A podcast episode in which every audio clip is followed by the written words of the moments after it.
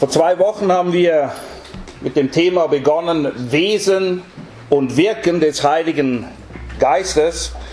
Und heute wollen wir da anknüpfen, wo wir letztes Mal stehen geblieben sind. Und die große Frage, auf Englisch sagt man, the pink elephant in the room, das was unübersehbar ist. Die Frage, die im Raum steht, ist natürlich, wie in aller Welt sieht denn jetzt ein geisterfülltes Leben aus? An Epheser fünf achtzehn fordert uns dazu auf, lasst euch vom Geist erfüllen. Galater fünf lesen wir wiederholte Male, dass wir im Geist wandeln sollen. Und das hört sich alles toll an, aber wie komme ich dahin? Wie sieht das aus? Um vor allem auch diese Frage zu beantworten, habe ich vier Fragen formuliert, die wir mit diesem Thema verbinden wollen, beziehungsweise die wir beantworten wollen, um Wesen und Wirken des Geistes besser zu erfassen. Und die Fragen sind, wer ist der Heilige Geist? Was wirkt der Heilige Geist? Wie wirkt der Heilige Geist? Und die letzte Frage, was ist denn meine Verantwortung? Oder habe ich überhaupt irgendeine? Bevor wir die dritte Frage, denn die ersten zwei habe ich bereits beantwortet, in Angriff nehmen, noch mal kurz, was wir bei den ersten zwei festgehalten haben. Wer und nicht was, ganz bewusst, wer ist der Heilige Geist? Und wir haben anhand von Johannes Kapitel dreizehn bis siebzehn festgehalten, dass er wesensgleich ist mit Gott, von seinem Wesen, von seiner Essenz, seiner ganzen Person, seinem Wesen ist er Gott und er ist eben eine Person und nicht irgendeine Kraft oder irgendeine Sache oder irgendetwas, was da auf irgendeine Art und Weise wirkt. Nein, der Heilige Geist ist die dritte Person des dreieinigen Gottes, genauso eine Person wie der Vater, der Sohn. Genau das Gleiche gilt für den Geist. Was wirkt der Geist? Das war die zweite Frage und hier nur eine kurze, nicht allumfassende Zusammenfassung, aber so der Kern der Geschichte. Allen voran führt der Geist in die Wahrheit. Und zwar in die Wahrheit des Wortes Gottes. Oder wie es den Jüngern oft sagt, Jesus sagt oft, er wird euch an meine Worte erinnern. Die Worte, die Gott selbst gesprochen hat. Des Weiteren, und das ist ganz wichtig, der Geist stellt nie sich selbst in den Mittelpunkt. Er macht sich nie groß, sondern der Geist verherrlicht den Sohn und der Sohn verherrlicht den Vater. Dann haben wir auch gesehen, dass der Geist die Aufgabe erfüllt, dass er von Sünde überführt, Sünde aufdeckt. Das ist seine Sache. Er macht das, er wirkt das im Herzen der Menschen. Und er ist aber auch der Beistand der Gläubigen, der Sachwalter, der, der an deiner Seite geht und dir hilft, dich begleitet, dich führt, dich leitet. Soweit kurz die Antworten zu den ersten zwei Fragen, die wir in der ersten Predigt ausführlich betrachtet haben. Und bevor wir zur dritten Frage kommen, möchte ich einen Einblick in Apostelgeschichte machen, um euch aufzuzeigen, wie das denn ganz praktisch aussieht, wenn Menschen vom Geist erfüllt sind. Was bewirkt das? Und ich denke, es ist immer sinnvoll, wenn wir uns an biblischen Beispielen und Vorbildern orientieren und nicht an irgendwelchen Erfahrungen, egal von wem oder egal wie oft sie aufzutauchen scheinen. In Apostelgeschichte finden wir, eigentlich müsste es, eigentlich ist Apostelgeschichte der falsche Name für das Buch. Es ist vielmehr die Geschichte des Wirkens des Geistes durch die Apostel. Der, der wirkt, ist der Geist Gottes. Die Apostel sind nur die Männer, die er dazu benutzt. Aber das, worum es geht in Apostelgeschichte, ist der Geist Gottes. Und wir sehen das gleich zu Beginn in Apostelgeschichte eins acht. wo Jesus die Jünger ausdrücklich anweist. Ihr werdet Kraft empfangen, wenn der Heilige Geist auf euch herabkommt, und ihr werdet meine Zeugen sein, sowohl in Jerusalem als auch in ganz Judäa und Samaria und bis an das Ende der Erde. Hier wiederholt er, was er bereits am Ende des Lukas-Evangeliums den Jüngern sagt, wo er sie anweist: Wenn ich gestorben bin, dann bleibt in der Stadt, bleibt in Jerusalem, bis ihr mit Kraft von oben angetan werdet. Und genau das Gleiche sehen wir hier wieder in Apostelgeschichte eins Komma acht. Hier geht es in Erfüllung. Und es gibt auch hier ein paar Fragen. Und wenn wir einfach genau hinschauen, es werden eine Menge Dinge bereits geklärt. Er sagt, wartet, bis ihr Kraft empfangt. Wozu bekommen sie Kraft? Wozu? Um seine Zeugen zu sein. Sie bekommen Kraft, wie es hier heißt. Der Geist wird auf euch herabkommen und ihr werdet meine Zeugen sein. Okay, sie sind Zeugen. Es geht um das Zeugnis geben. Nun, wovon zeugen sie? Von ihren Erfahrungen? Nein. Ihr werdet meine Zeugen sein. Ihr werdet von den Dingen Zeugnis ablegen, die ich getan habe, die ich gelehrt habe, die ich vollbracht habe. Eine der primären Auswirkungen, wenn wir erfüllt sind vom Geist, und ich nehme das gleich vorweg, wir kommen mehrmals darauf, weil das ist wirklich der Kern der Geschichte, ist, dass wir seine Zeugen sind. Dass wir von dem berichten, wer er ist, was er getan hat. Das ist unser Zeugnis. Apostelgeschichte ist voll davon. Und es ist ja auch klar, ihr kennt den Vers, wessen das Herz voll ist, wie geht's weiter? Dessen geht der Mund über. Wenn ihr voll, und das heißt, das heißt ja in Epheser fünf achtzehn, lasst euch erfüllen, wenn wir voll des Geistes sind, dann kommt das raus, was der Geist will. Und der Geist will wen groß machen? Dich? Deine tollen Erfahrungen? Das, was du geleistet hast? Der Geist will den Sohn groß machen. Und folglich legen wir Zeugnis ab von dem, wer er ist und was er macht. Wieso ist das so wichtig? Gibt es nicht viel imposantere und eindrücklichere Dinge, die der Geist wirken könnte? Wieso ist es so wichtig, dass wir seine Zeugen sind? Nun, ganz einfach. Durch das Zeugnis Christi, dadurch, dass die Wahrheit des Evangeliums in die Welt hinausgetragen wird, passiert was? Sein Reich wird aufgebaut. Darum geht es doch in der ganzen Geschichte. In den Gleichnissen, die wir lesen in den Evangelien, geht es primär worum? Um das Reich Gottes. Die vierzig Tage, die Jesus mit den Jüngern verbringt, nachdem er gekreuzigt und auferstanden ist und in den Himmel auffährt. vierzig Tage, die er mit den Jüngern auf der Erde verbringt. Was ist ihr Thema? Es steht da, Apostelgeschichte eins Komma drei. Ähm, denen er sich nach seinen Leiden in vielen sicheren Kennzeichen lebend dargestellt hat, indem er ihnen vierzig Tage hindurch erschien und über die Dinge redete, die das Reich Gottes betreffen.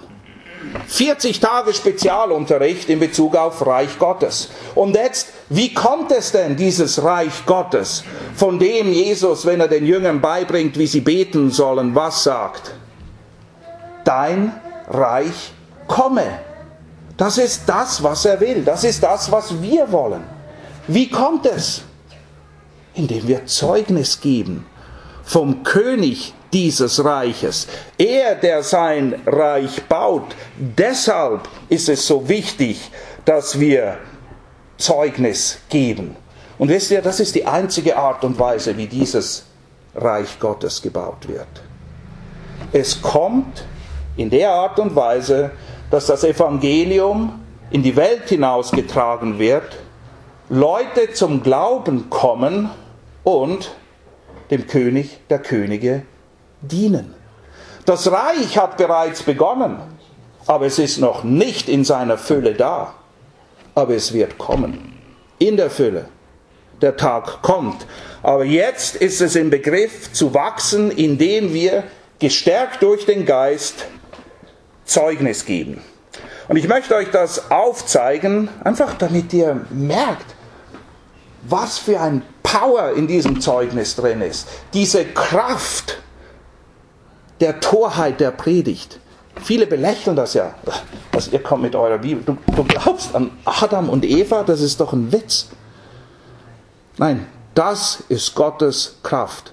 So wie Paulus es eingangs sagt in Römer eins sechzehn, wo er sagt, denn ich schäme mich des Evangeliums nicht. Ist mir egal, was alle denken oder ob sie über mich lachen. Denn ich schäme mich des Evangeliums nicht, denn es ist eine Kraft Gottes zur Errettung. Wie sieht das aus, wenn dieses Evangelium gelehrt, gepredigt wird? Ich will euch kurz entführen in die Zeit nach Pfingsten. Die Zeit nach Pfingsten. Der Unterschied der Jünger vor Pfingsten und nach Pfingsten könnte nicht gewaltiger sein. Vor Pfingsten. Was machen sie, als Jesus gekreuzigt wird? Wo sind sie? Nicht zu sehen. Alle haben ihn verlassen. Sie haben sich versteckt. Petrus hat ihn geleugnet. Sie sind mutlos. Sie sind von Zweifel erfüllt. Sie wissen nicht mehr ein noch aus. Petrus geht sogar so weit, dass er sagt, ach, wisst ihr was, in Johannes einundzwanzig, ich gehe wieder fischen. Was war Petrus vorher? Fischer. Was denkt er? Ach, die Sache ist gelaufen, bringt doch sowieso nichts. Ich gehe wieder dahin zurück, wo ich hergekommen bin. Ich werde wieder Fischer. Was sagen die anderen? Aber wir kommen auch mit. Was ist denn mit, wartet in Jerusalem, bis ihr angetan werdet mit Kraft von oben? Was ist mit den Worten, die Jesus ihnen gesagt hat? Psst, weg. Sie verkriechen sich in ihr Loch und denken, war alles nur ein netter Traum. Aber ist ja sowieso nicht wahr und nicht in Erfüllung gegangen. Und dann sehen wir dieselben Jünger. Und man kann es kaum fassen, dass es dieselben Jünger sind. Nach Pfingsten. Furchtlos. Entschlossen. Voller Freude. In den schwierigsten Umständen. Zeugen Christi zu sein. In Apostelgeschichte vier lesen wir davon, dass die Jünger, und hört mal gut zu, sich vor den Priestern, der Tempelwache, den Schriftgelehrten, den Sadduzäern, den Obersten, den Ältesten und dem Hohepriester verantworten mussten, weil sie einen Kranken geheilt haben. Okay, alles, was Rang und Namen hat, die ganze Truppe, steht vor den Jüngern und verlangt von ihnen, sich zu rechtfertigen, weil ein Kranker geheilt wurde. Und das ist genau dieselbe Truppe, diese Obersten, die vor nicht allzu langer Zeit dafür gesorgt hat, dass Jesus gekreuzigt wurde. Die Römer haben ihn zwar umgebracht, die, die dahinter stehen, waren aber die Juden. Sie haben das Ganze eingeleitet. Und vor diesen Obersten, vor den genau gleichen Leuten, vor dem Hohepriester, vor dem Hohen Rat, stehen jetzt die Jünger. Und sie wissen genau, es ist noch nicht lange her. Da haben sie unseren Herrn, diese Jungs haben unseren Herrn umgebracht. Wie denkst du, war ihnen wohl zumute? Versetz dich in ihre Situation. Jemand befragt dich nach deinem Glauben und du weißt, dass diese Person nicht nur Macht hat, sondern auch bereit ist, dich für deinen Glauben, für nichts mehr, für das, was du glaubst, hinzurichten. Ist das ein angenehmer Gedanke? Nun lasst uns sehen, wie die Jünger nach Pfingsten darauf reagiert haben. Okay? Wir steigen ein in Apostelgeschichte vier, Vers acht. Da sprach Petrus, vom Heiligen Geist erfüllt. Okay, vom Heiligen Geist erfüllt. Der Geist Gottes, die Wahrheit Gottes, das Wort Gottes kontrollierten sein Leben. Das war das, was es ausgemacht hat. Da sprach Petrus vom Heiligen Geist erfüllt zu ihnen: Ihr Obersten des Volkes und ihr Ältesten von Israel, wenn wir heute wegen der Wohltat an einem kranken Menschen verhört werden, durch den er, durch wen er geheilt worden ist, so sei euch allen und dem ganzen Volk Israel bekannt gemacht, dass durch den Namen Jesus Christi des Nazareners, den ihr gekreuzigt habt, ouch, den Gott auferweckt hat, nochmal ouch, das wollten alle leugnen von den Obersten, dass dieser durch ihn gesund vor euch steht. Nun, ich wage mal zu behaupten, dass aus unserer Perspektive die Jünger nicht gerade taktisch geschickt vorgegangen sind, oder? Und schon gar nicht politisch korrekt. Übrigens, einfach damit ihr es alle wisst, den Jesus, den ihr gekreuzigt habt, aber den ihr nicht umbringen könnt, denn er ist Gottes Sohn. Er ist nämlich entgegen all euren Lügen auferstanden und lebt. In seinem Namen ist dieser Mann geheilt worden. Wow! Das sind dieselben Jünger, die noch vor kurzer Zeit sich in ihren Löchern verkrochen haben und sagen, ihr und ganz Israel, alle sollen es wissen. Wir machen kein Hehl daraus. Dieser ist der Christus. Dieser ist der Messias. Es geht noch weiter. Das ist der Stein, der von euch in their face, mitten rein. Das ist der Stein, der von euch, den Bauleuten, verworfen wurde. Der ist zum Eckstein geworden. Und es ist in keinem anderen das Heil, denn es ist kein anderer Name unter dem Himmel den Menschen gegeben, in dem wir gerettet werden sollen. Ihr könnt einpacken mit all euren Gesetzen und Vorschriften und Traditionen. Es gibt nichts. Es gibt nur ihn. In euren Dingen, meine lieben Pharisäer und Oberste und Hohepriester, ist keine Rettung. Was für eine Predigt! Was für ein Zeugnis! Vers dreizehn, als sie aber die Freimütigkeit, was für ein herrliches Wort, Freimütigkeit, in aller Freiheit, mit allem Mut, Zeugen zu sein. Als sie aber die Freimütigkeit von Petrus und Johannes sahen und erfuhren, dass sie ungelehrte Leute waren, Fischer, Handwerker, Laien heißt es hier, verwunderten sie sich. Wie können die so reden? Wie können die so auftreten? Und sie erkannten, dass sie mit Jesus gewesen waren. Weißt du, das, was dein und mein Leben verändert, ist Zeit mit Jesus. Und das, was dein und mein Leben verändert, ist nicht nur deine Zeit mit Jesus, sondern, was sagt er den Jüngern? Ich lasse euch nicht verwaist zurück. Ich komme zu euch. Er ist bei uns. Nicht nur, dass wir bei ihm sind, er ist bei uns. Immer durch seinen Geist. Und so treten die Jünger hier auf. Das ist doch absolut erstaunlich. Überwältigend. Und das, was wir hier lesen, wisst ihr, das ist nicht das Resultat von eigener Anstrengung. Ach, ich mache das jetzt einfach. Nein, das ist das Wirken des Geistes. Ihr werdet meine Zeugen sein. Wenn wir nur ein bisschen weiter blättern, Apostelgeschichte fünfundvierzig, jetzt kommt es noch dicker. Ihr dacht, das war ein starkes Stück. Lest, Apostelgeschichte ist ein Powerbuch. Und zwar nicht so sehr wegen den Zeichen und Wundern, wir kommen noch auf die zu sprechen, sondern wegen des Zeugnisses und was es bewirkt. Am Ende von Apostelgeschichte ist der gesamte Mittelmeerraum, so wie wir ihn heute kennen, innerhalb von wenigen Jahren mit dem Evangelium erreicht. Durch die Freimütigkeit, durch das furchtlose Zeugnis der Jünger, die von Christus Zeugnis ablegen.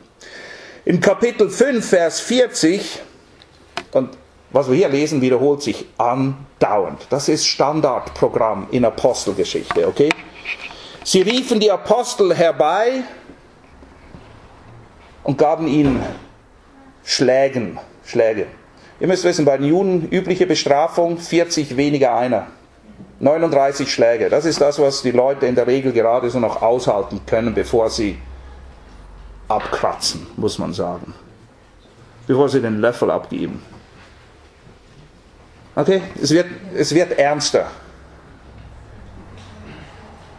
Sie holten sie herbei, gaben ihnen Schläge, verboten ihnen, im Namen Jesu zu reden und entließen sie. Was macht ihr, wenn euch verboten wird vom Gesetz? Ihr dürft nicht mehr über das reden, was das Wichtigste, das Wertvollste in eurem Leben ist. Die Zeiten können hier auch kommen. Die Zeiten waren so in der Geburtsstunde der Gemeinde, okay? Das war nicht alles Friede, Freude, Eierkuchen. Die Gemeinde ist unter schwierigsten Umständen, großen Opfern geboren worden. Was machen die Apostel, nachdem sie Schläge kassiert und ein Verbot bekommen haben? Vers einundvierzig. Sie nun gingen voll Freude vom Hohen Rat hinweg, weil sie gewürdigt worden waren, Schmach zu leiden, um seines Namens willen. Und sie hörten nicht auf. Jeden Tag im Tempel und in den Häusern, sprich egal wo sie waren, zu lehren und das Evangelium von Jesus, dem Christus, zu verkündigen. Warum? Deshalb schickt Gott primär seinen Geist, damit er uns stärkt und ausrüstet, damit wir seine Zeugen sind. Komme da, was der wolle. Lest die Apostelgeschichte. Das ist Standardprogramm. Da, wo die Apostel auftauchen, entweder werden sie aus der Stadt gejagt, gesteinigt, halbtot liegen gelassen, oder einige kommen zum Glauben. Und sie machen dasselbe und dasselbe immer wieder. Warum? Das ist unsere Aufgabe.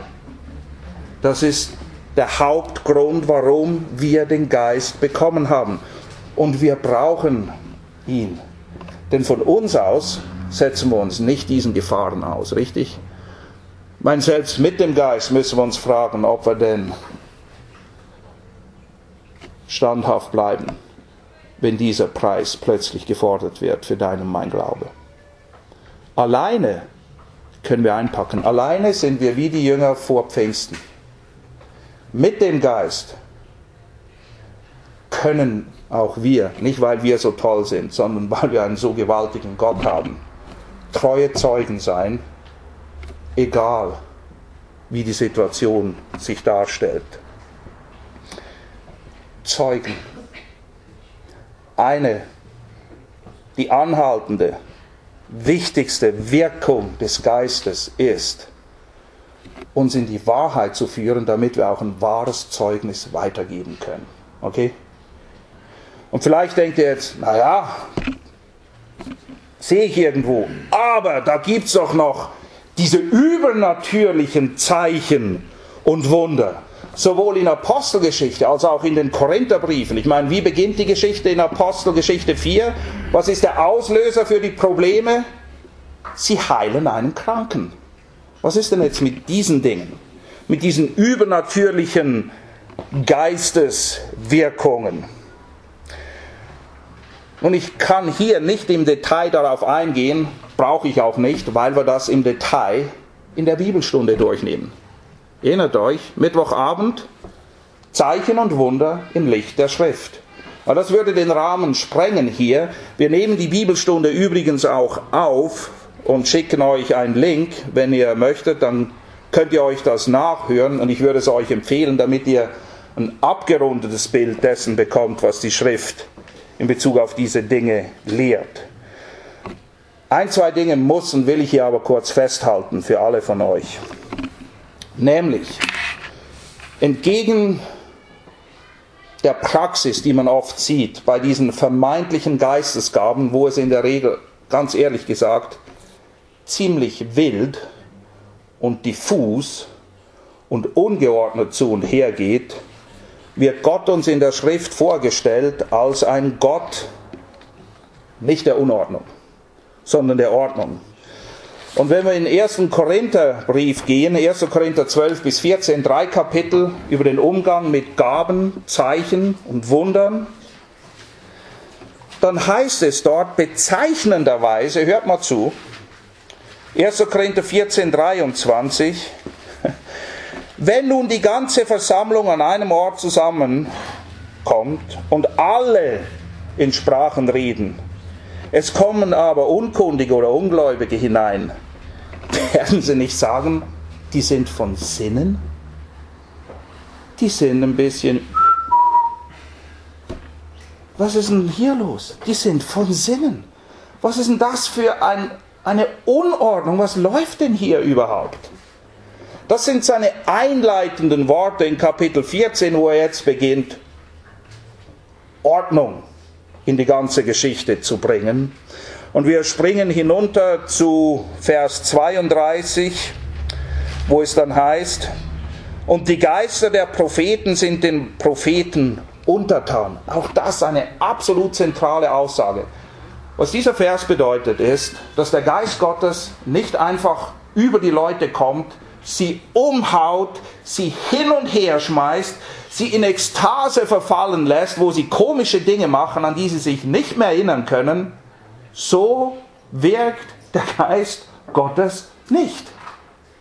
Die Geister sind den Propheten untertan. Die, die wirklich im Namen Gottes geredet haben, waren nicht in einem Trance-Zustand, sondern sie wussten, was passiert. Vers dreiunddreißig, Begründung, denn Gott ist nicht ein Gott der Unordnung. Gott ist nicht ein Gott der Unordnung. Ordnung kommt durch das Wort.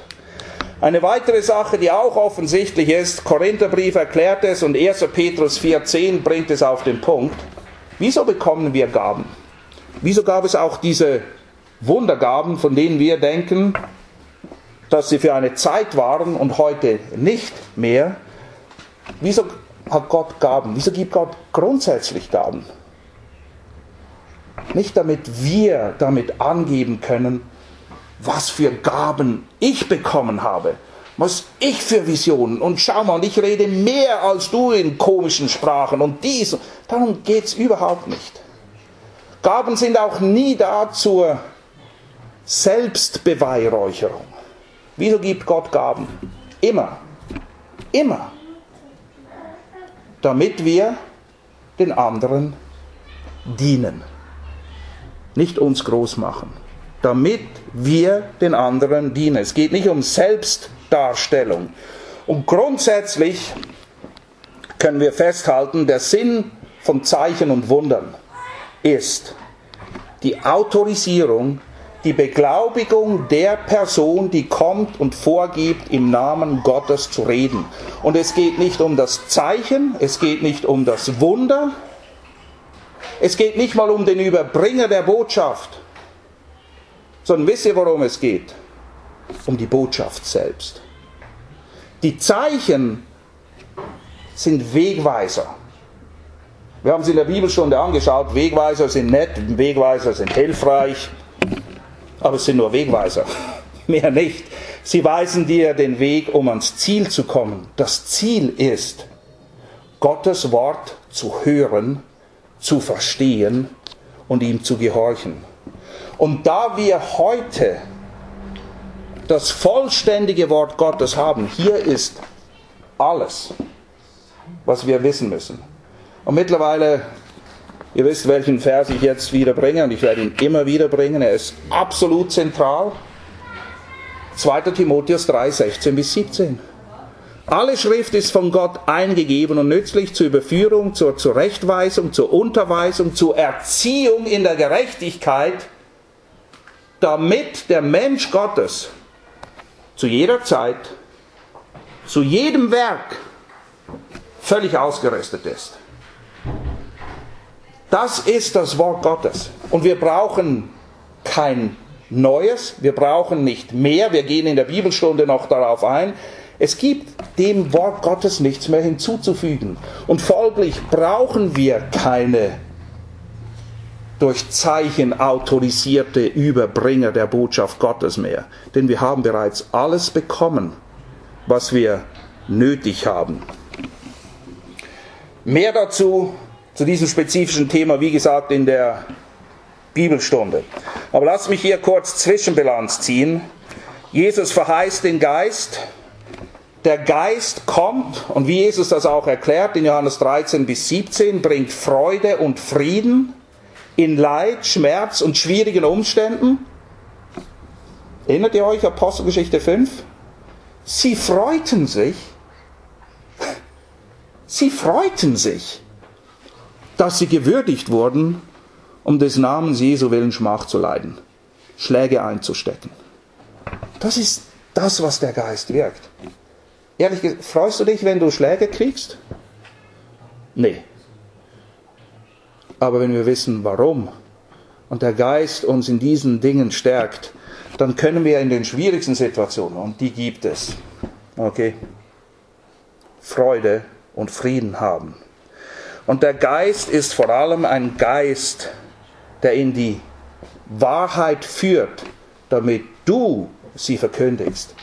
Nicht irgendetwas. Unsere Verkündigung ist nicht irgendetwas. Wir können nicht einfach erzählen, was wir wollen oder was uns gerade groß geworden ist oder was wir meinen, erlebt oder erfahren zu haben.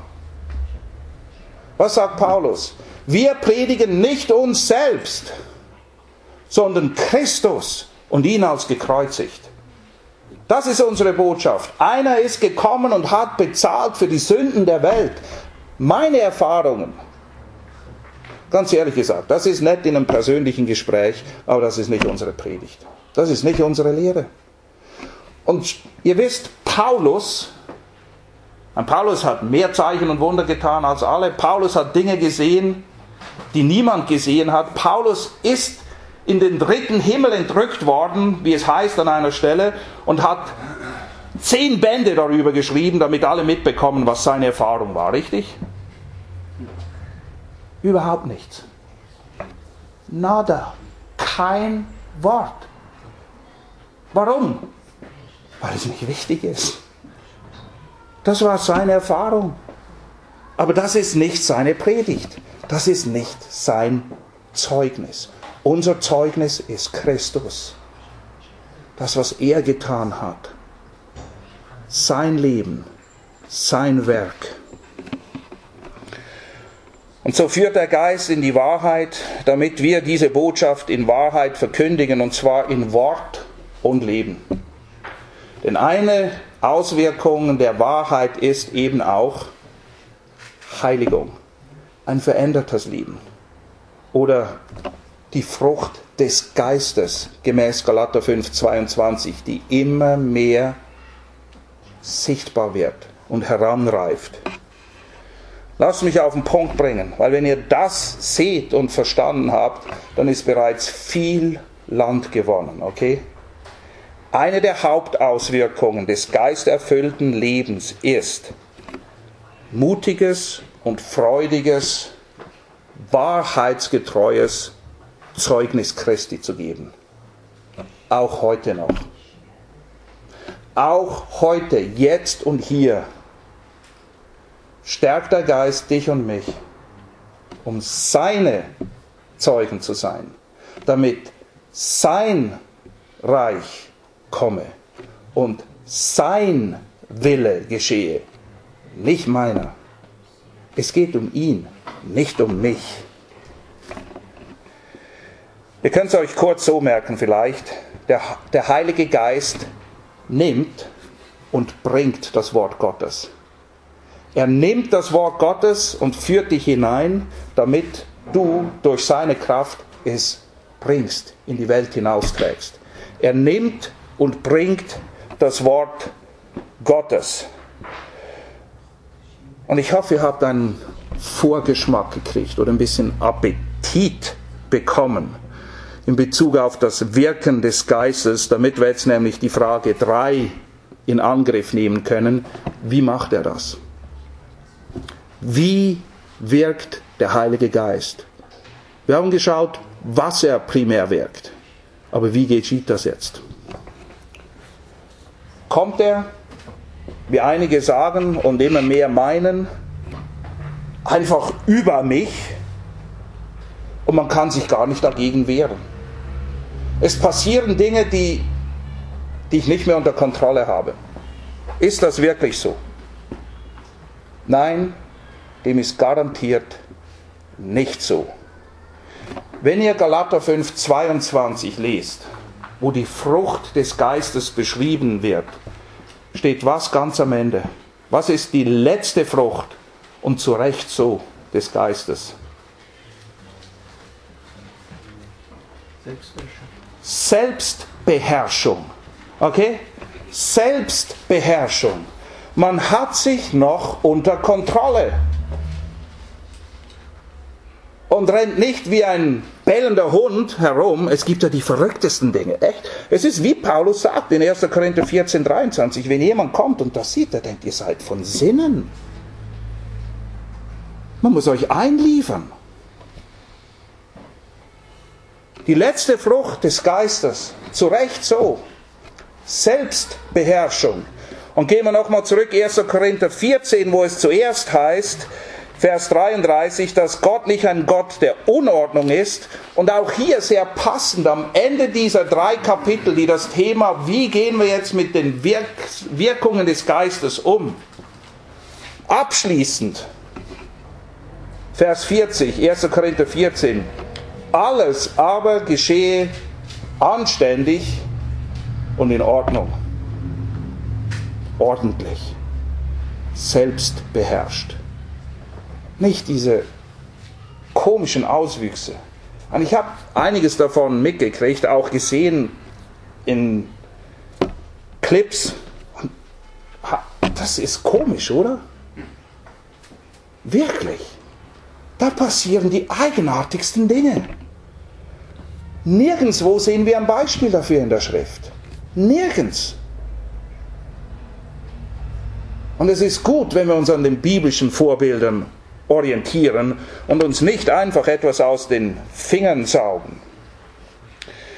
Gott bemächtigt sich eben nicht der Menschen und macht aus ihnen willens- und wehr- und hilflose Marionetten. Oder vergebt mir, manchmal auch Clowns, weil so mutet das an, wenn man das sieht. Das macht Gott nicht. Er kommt nicht einfach und du weißt nicht mehr, was passiert. Nein. Wir werden diesen Aspekt in der nächsten Predigt, wenn wir die vierte Frage beantworten, noch eingehender behandeln. Aber für den Moment möchte ich ganz klar unterstreichen und festhalten, dass der Geist Gottes nie einfach in einem Vakuum wirkt. Er ist nicht einfach selbstständig und macht irgendetwas.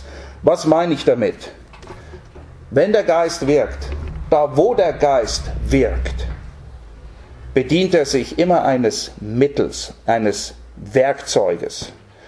Und wenn ihr Johannes dreizehn bis siebzehn aufmerksam lest, dann ist es ziemlich offensichtlich, was dieses Mittel ist. Jesus spricht nämlich immer wieder davon, dass der Geist genau das macht. Wisst ihr, das ist das Coole an der Geschichte. Wir haben alle Antworten. Es ist alles hier drin. Wir müssen es nur lesen. Wir müssen es nur verstehen. Worauf weist Jesus immer wieder hin? Falls ihr denkt, ich höre mich an wie eine Schallplatte mit einem Kratzer, ist okay. Das ist Absicht. Okay? Weil genau in dem Bereich so viele Dinge krumm laufen. Und deshalb kann man es gar nicht oft genug sagen. Übrigens sagt Petrus auch, euch immer wieder dasselbe zu sagen, macht mir nichts aus. Ich will aber, dass ihr, wenn ich nicht mehr da bin, euch an diese Dinge erinnern könnt. Und ihr wisst, Wiederholung ist die Mutter des Lernens. Von daher habt Geduld und glaubt mir, es ist wohl überlegt. Es ist nicht so, dass ich nichts zu schreiben hatte und dachte, ich schreibe immer wieder mal dasselbe. Das ist eine Kernwahrheit, die ihr mitnehmen müsst, die ihr verstehen müsst. Wenn ihr Fragen habt, kommt, fragt, wirklich. Jesus sagt, der Geist erinnert sie an die Worte, die er gesprochen hat. Er führt sie in die Wahrheit des Wortes. Und das ist der Schlüssel oder die Kombination, die zum Ziel führt. Wenn wir das in einer Gleichung, in einer mathematischen Gleichung ausdrücken würden, würde das folgendermaßen aussehen. Hier ist die Gleichung für ein geisterfülltes Leben. Wort Gottes mal Geist Gottes mal X gibt ein geisterfülltes Leben. Ich habe mich schon in der Schule geärgert und war echt schwach. Gleichungen waren nicht meine Stärke, weil es gibt bei Gleichungen immer was. Die Unbekannte, die man herausfinden muss. Was braucht es noch, damit die Gleichung am Schluss stimmt? Weil sonst kannst du sie knicken. Sonst bringt sie dir nichts. Nun, das ist keine mathematische Gleichung. Und ich kann die sehr gut für euch lösen anhand der Schrift. Kein Problem. Doch zuerst möchte ich die ersten zwei Komponenten dieser Gleichung beleuchten, denn es muss ja alles in sich stimmen. Und wenn wir das kapiert haben, dann ist offensichtlich, wofür X stehen muss in der Gleichung. Die ersten zwei Komponenten sind das Wort und der Geist. Und die müssen in diese Gleichung rein. Die gibt es auch nur im Duopack. Die gibt es nicht getrennt voneinander. Geist und Wort gehören zusammen. Wort ohne Geist ist leblos. Okay? Das ist eine tote Sache, das ist Gesetzlichkeit. Geist ohne die Grundlage des Wortes ist Gefühlsduselei, vielleicht sehr attraktiv, sehr angenehm, sehr reizvoll, aber inhaltslos. Denn es mangelt das, worum es geht. Und die beiden gehören zusammen. Das eine ohne das andere ist im gewissen Sinne wertlos. Wir müssen nicht entweder oder. Wir müssen verstehen, wie sie zusammenwirken. Okay? Wiederum, Jesus erklärt den Jüngern, dass der Geist in die Wahrheit führt. Er heißt sogar, einer der Namen des Geistes ist Geist der Wahrheit. Nun, Wahrheit, um wahr zu sein, muss was sein? Definiert. Okay? Wer definiert Wahrheit? Hier. Was sagt Jesus in Johannes vierzehn sechs? Ich bin der Weg, die Wahrheit und das Leben. Wo lernen wir, wer Jesus ist? Nur hier drin. Das definiert Wahrheit. Das definiert, worum es geht. Und der Geist der Wahrheit führt in diese Wahrheit durch die im Wort enthaltene Wahrheit, damit wir heilig leben. Und ihr habt das alles in einem einzigen kurzen Vers glasklar drin. Es ist das Gebet von Jesus in Johannes siebzehn siebzehn, wo er zum Vater betet und sagt, heilige sie, okay, das ist das Ziel, heilige sie in deiner Wahrheit. Und jetzt wird Wahrheit definiert. Dein Wort ist Wahrheit. Der Geist, der in die Heiligung führt, macht es immer gebunden an das Wort. Und das Wort, das heiligende Kraft hat, hat diese Kraft nur, wenn der Geist auch wirkt. Es ist ein Duopack. Sie gehören zusammen. Und ihr müsst diesen Zusammenhang erkennen, denn sonst fallt ihr irgendwo vom Pferd runter. Ich habe es mir auch so kurz definiert, wo der Geist in seiner Fülle wirkt, da wird auch das Wort reichlich da sein. Wie es in Kolosser drei sechzehn heißt, lasst das Wort Gottes reichlich unter euch wohnen. Denn der Geist wirkt nie in einem Vakuum, sprich, nie losgelöst und auch nie im Widerspruch zum Wort Gottes. Nie.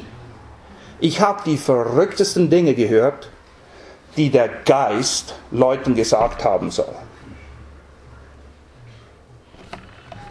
Standard, es ist, es ist unfassbar, aber man hört es immer wieder.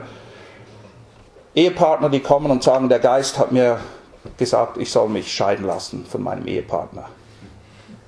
Nein, garantiert nicht. Nein. Wir gehen jetzt nicht das Thema Scheidung und Wiederheirat, die Büchse machen wir hier nicht auf, aber äh, können wir ein anderes Mal machen. Aber der Geist, was Leute kommen und der Geist ihnen gesagt haben soll, die, die beste Geschichte ist ja, wenn der Geist kommt und irgendeiner Bibelschule fünf Jungs sagt, dass sie dasselbe Mädchen, und komischerweise ist es immer in der Regel das Hübscheste von allen. Und dann gehen sie zu den Männern, der Geist hat mir gesagt, du sollst meine Frau werden. Und am nächsten Tag kommt der Nächste, der Nächste, der Nächste. Also viele Ehe gibt es nicht in der Welt. Irgendwo liegt, seht ihr das Problem? Merkt ihr es? Der Geist wirkt nie im Widerspruch zum Wort Gottes. Nie. Weil sonst wissen wir nicht mehr, welcher Geist es ist. Sonst können wir nicht mehr, wie es an, in ersten Johannes vier heißt, die Geister prüfen. Die Geister, die etwas anderes behaupten oder lehren oder dahin führen wollen als das Wort Gottes, das ist nicht der Geist, von dem die Schrift spricht. Das ist nicht der Heilige Geist. Garantiert nicht. Und diese Tatsache ist von so grundlegender Bedeutung und bewahrt euch davor, in diesem ganzen charismatischen Chaos irgendwo unterzugehen oder komplett die Orientierung zu verlieren und zu denken, ich habe überhaupt keine Ahnung mehr, was hier passiert oder wo es lang geht. Das hilft euch, denn das Wort ist unseres Fußes Leuchte und führt uns auf sicherem Weg und auch in diesen Fragen sicher ans Ziel. Wiederum, wenn der Geist uns hilft, es richtig zu verstehen. Wir dürfen sie nicht auseinandernehmen. In Epheser eins betet Paulus genau dafür, nachdem er ihnen eine Menge Theologie, ich glaube, mehr geht gar nicht in einem Vers. In dreizehn Versen, Epheser eins, drei bis vierzehn, kommt so ziemlich alles als Kondensat, was es an theologischem Inhalt gibt. Und Paulus merkt, ups, ich glaube, ich muss mal für die Jungs beten, damit sie das auch verstehen. Okay? Die Dinge müssen auch verstanden werden. Ist bei uns genauso. Ist bei uns nicht anders. Wofür betet er in Epheser eins ab Vers sechzehn? Weshalb ich auch nicht aufhöre zu danken, euer Erwähnen in meinen Gebeten, damit, okay, was will er denn? Damit der Gott unseres Herrn Jesus Christus, der Vater der Herrlichkeit, euch gebe den Geist der Weisheit und der Offenbarung in der Erkenntnis seiner selbst. Okay, was ist das Erste, was der Geist Gottes wirkt? Wir kennen Gott. Denn der Geist verherrlicht Christus, Christus verherrlicht Gott, den Vater. Der Geist, Paulus sagt, ihr sollt Weisheit und Offenbarung, sprich Einblick kriegen in diese Dinge, damit ihr Gott erkennt. Dann betet er weiter, damit ihr erleuchtet an den Augen eures Herzens wisst, nicht fühlt, nicht spürt, nicht eine spezielle Erfahrung habt, damit ihr wisst, versteht, erkennt, welches die Hoffnung seiner Berufung ist, welches der Reichtum der Herrlichkeit seines Erbes in den Heiligen und welches die überragende Größe seiner Kraft an uns, den Glaubenden, ist nach der Wirksamkeit der Macht seiner Stärke.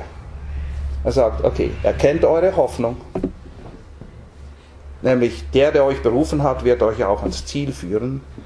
Erkennt das Erbe, das auf euch wartet und unantastbar ist.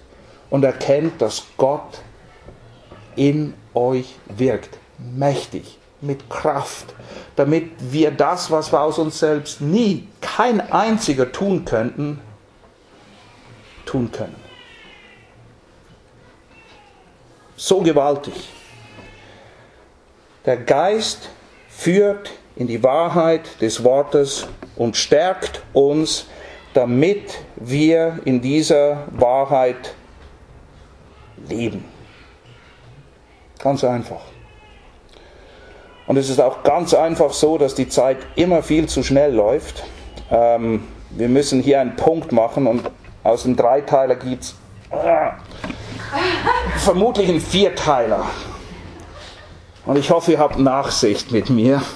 Aber man, das ist jetzt schon alles gerafft, okay? Ist mir klar. Die Erwartung ist auch nicht, dass alles klar ist. Aber ich hoffe, dass ihr beginnt zu sehen, wie der Geist und das Wort immer zusammenwirken. Und immer nur ein einziges Ziel verfolgen. Zeugen zu ermutigen, ein wahrhaftiges Zeugnis für Christus abzulegen, damit der Vater verherrlicht wird, sein Reich gebaut wird, sein Wille geschieht im Himmel wie auf Erden. Nun, im Himmel geschieht immer der Wille Gottes. Hier auf Erden, und da machen wir nächstes Mal weiter, in dem Maße, wie wir seinen Willen erkennen und ihn tun. Das ist das Gebet. Das ist nicht irgendwie ein frommer Wunsch, dein Wille geschehe wie im Himmel so auf Erden. Er kann hier geschehen, wenn wir seinen Willen kennen. Und wie cool ist das?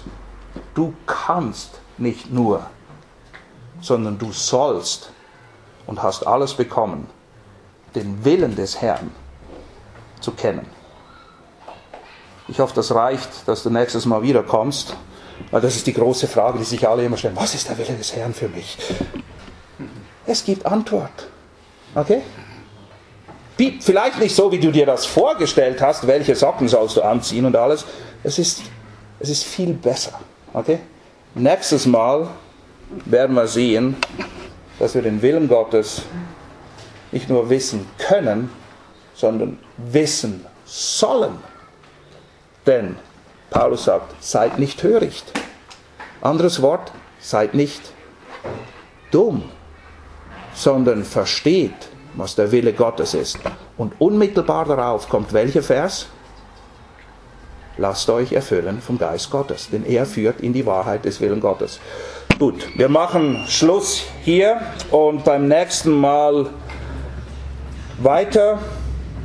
Und lasst mich zum Abschluss beten, und ich möchte zum Gebet die, mich an den Worten orientieren, die Gott schon zu Josua gesprochen hat, und ich denke, sie passen sehr gut auch im Zusammenhang mit dem, was wir heute betrachtet haben. Lass uns abschließen im Gebet. Und Vater, wir wollen dir wirklich danken für dein Wort, für deinen Sohn, für deinen Geist, den du uns gegeben hast, damit er in uns bleibe, in Ewigkeit. Er geht nie wieder weg. Und er will dich verherrlichen. Und er stärkt uns und er führt uns und er leitet uns anhand des Wortes, das du uns gegeben hast. Und so wollen wir uns die Worte zu Herzen nehmen, die du einst zu Josua gesprochen hast. Nur sei sehr stark und mutig, dass du darauf achtest, zu tun, nach dem ganzen Gesetz, das mein Knecht Mose dir geboten hat. Weiche weder zur Rechten noch zur Linken davon ab, damit es dir gelinge, überall, wohin du gehst. Dieses Buch des Gesetzes soll nicht von deinem Mund weichen, und du sollst darüber nachsinnen Tag und Nacht, damit du darauf achtest, zu tun nach allem, was darin geschrieben ist. Denn dann wirst du auf deinen Wegen Erfolg haben. Und dann wird es dir gelingen. Habe ich dir nicht geboten, sei stark und mutig. Erschrick nicht und fürchte dich nicht. Denn der Herr, dein Gott, ist mit dir, überall, wohin du gehst. Das ist der Grund, warum wir nicht erschrecken, uns nicht zu fürchten brauchen, sondern mutig und tapfer vorangehen wollen, weil du immer und überall bei uns bist. Herr, wir danken dir für deine Treue und für deine Gnade und dein Wirken. Und hilf uns, dass wir erleuchtet an unseren Herzen sagen, wie Paulus es bittet, mehr und mehr erkennen, was es damit alles auf sich hat. Amen. Amen.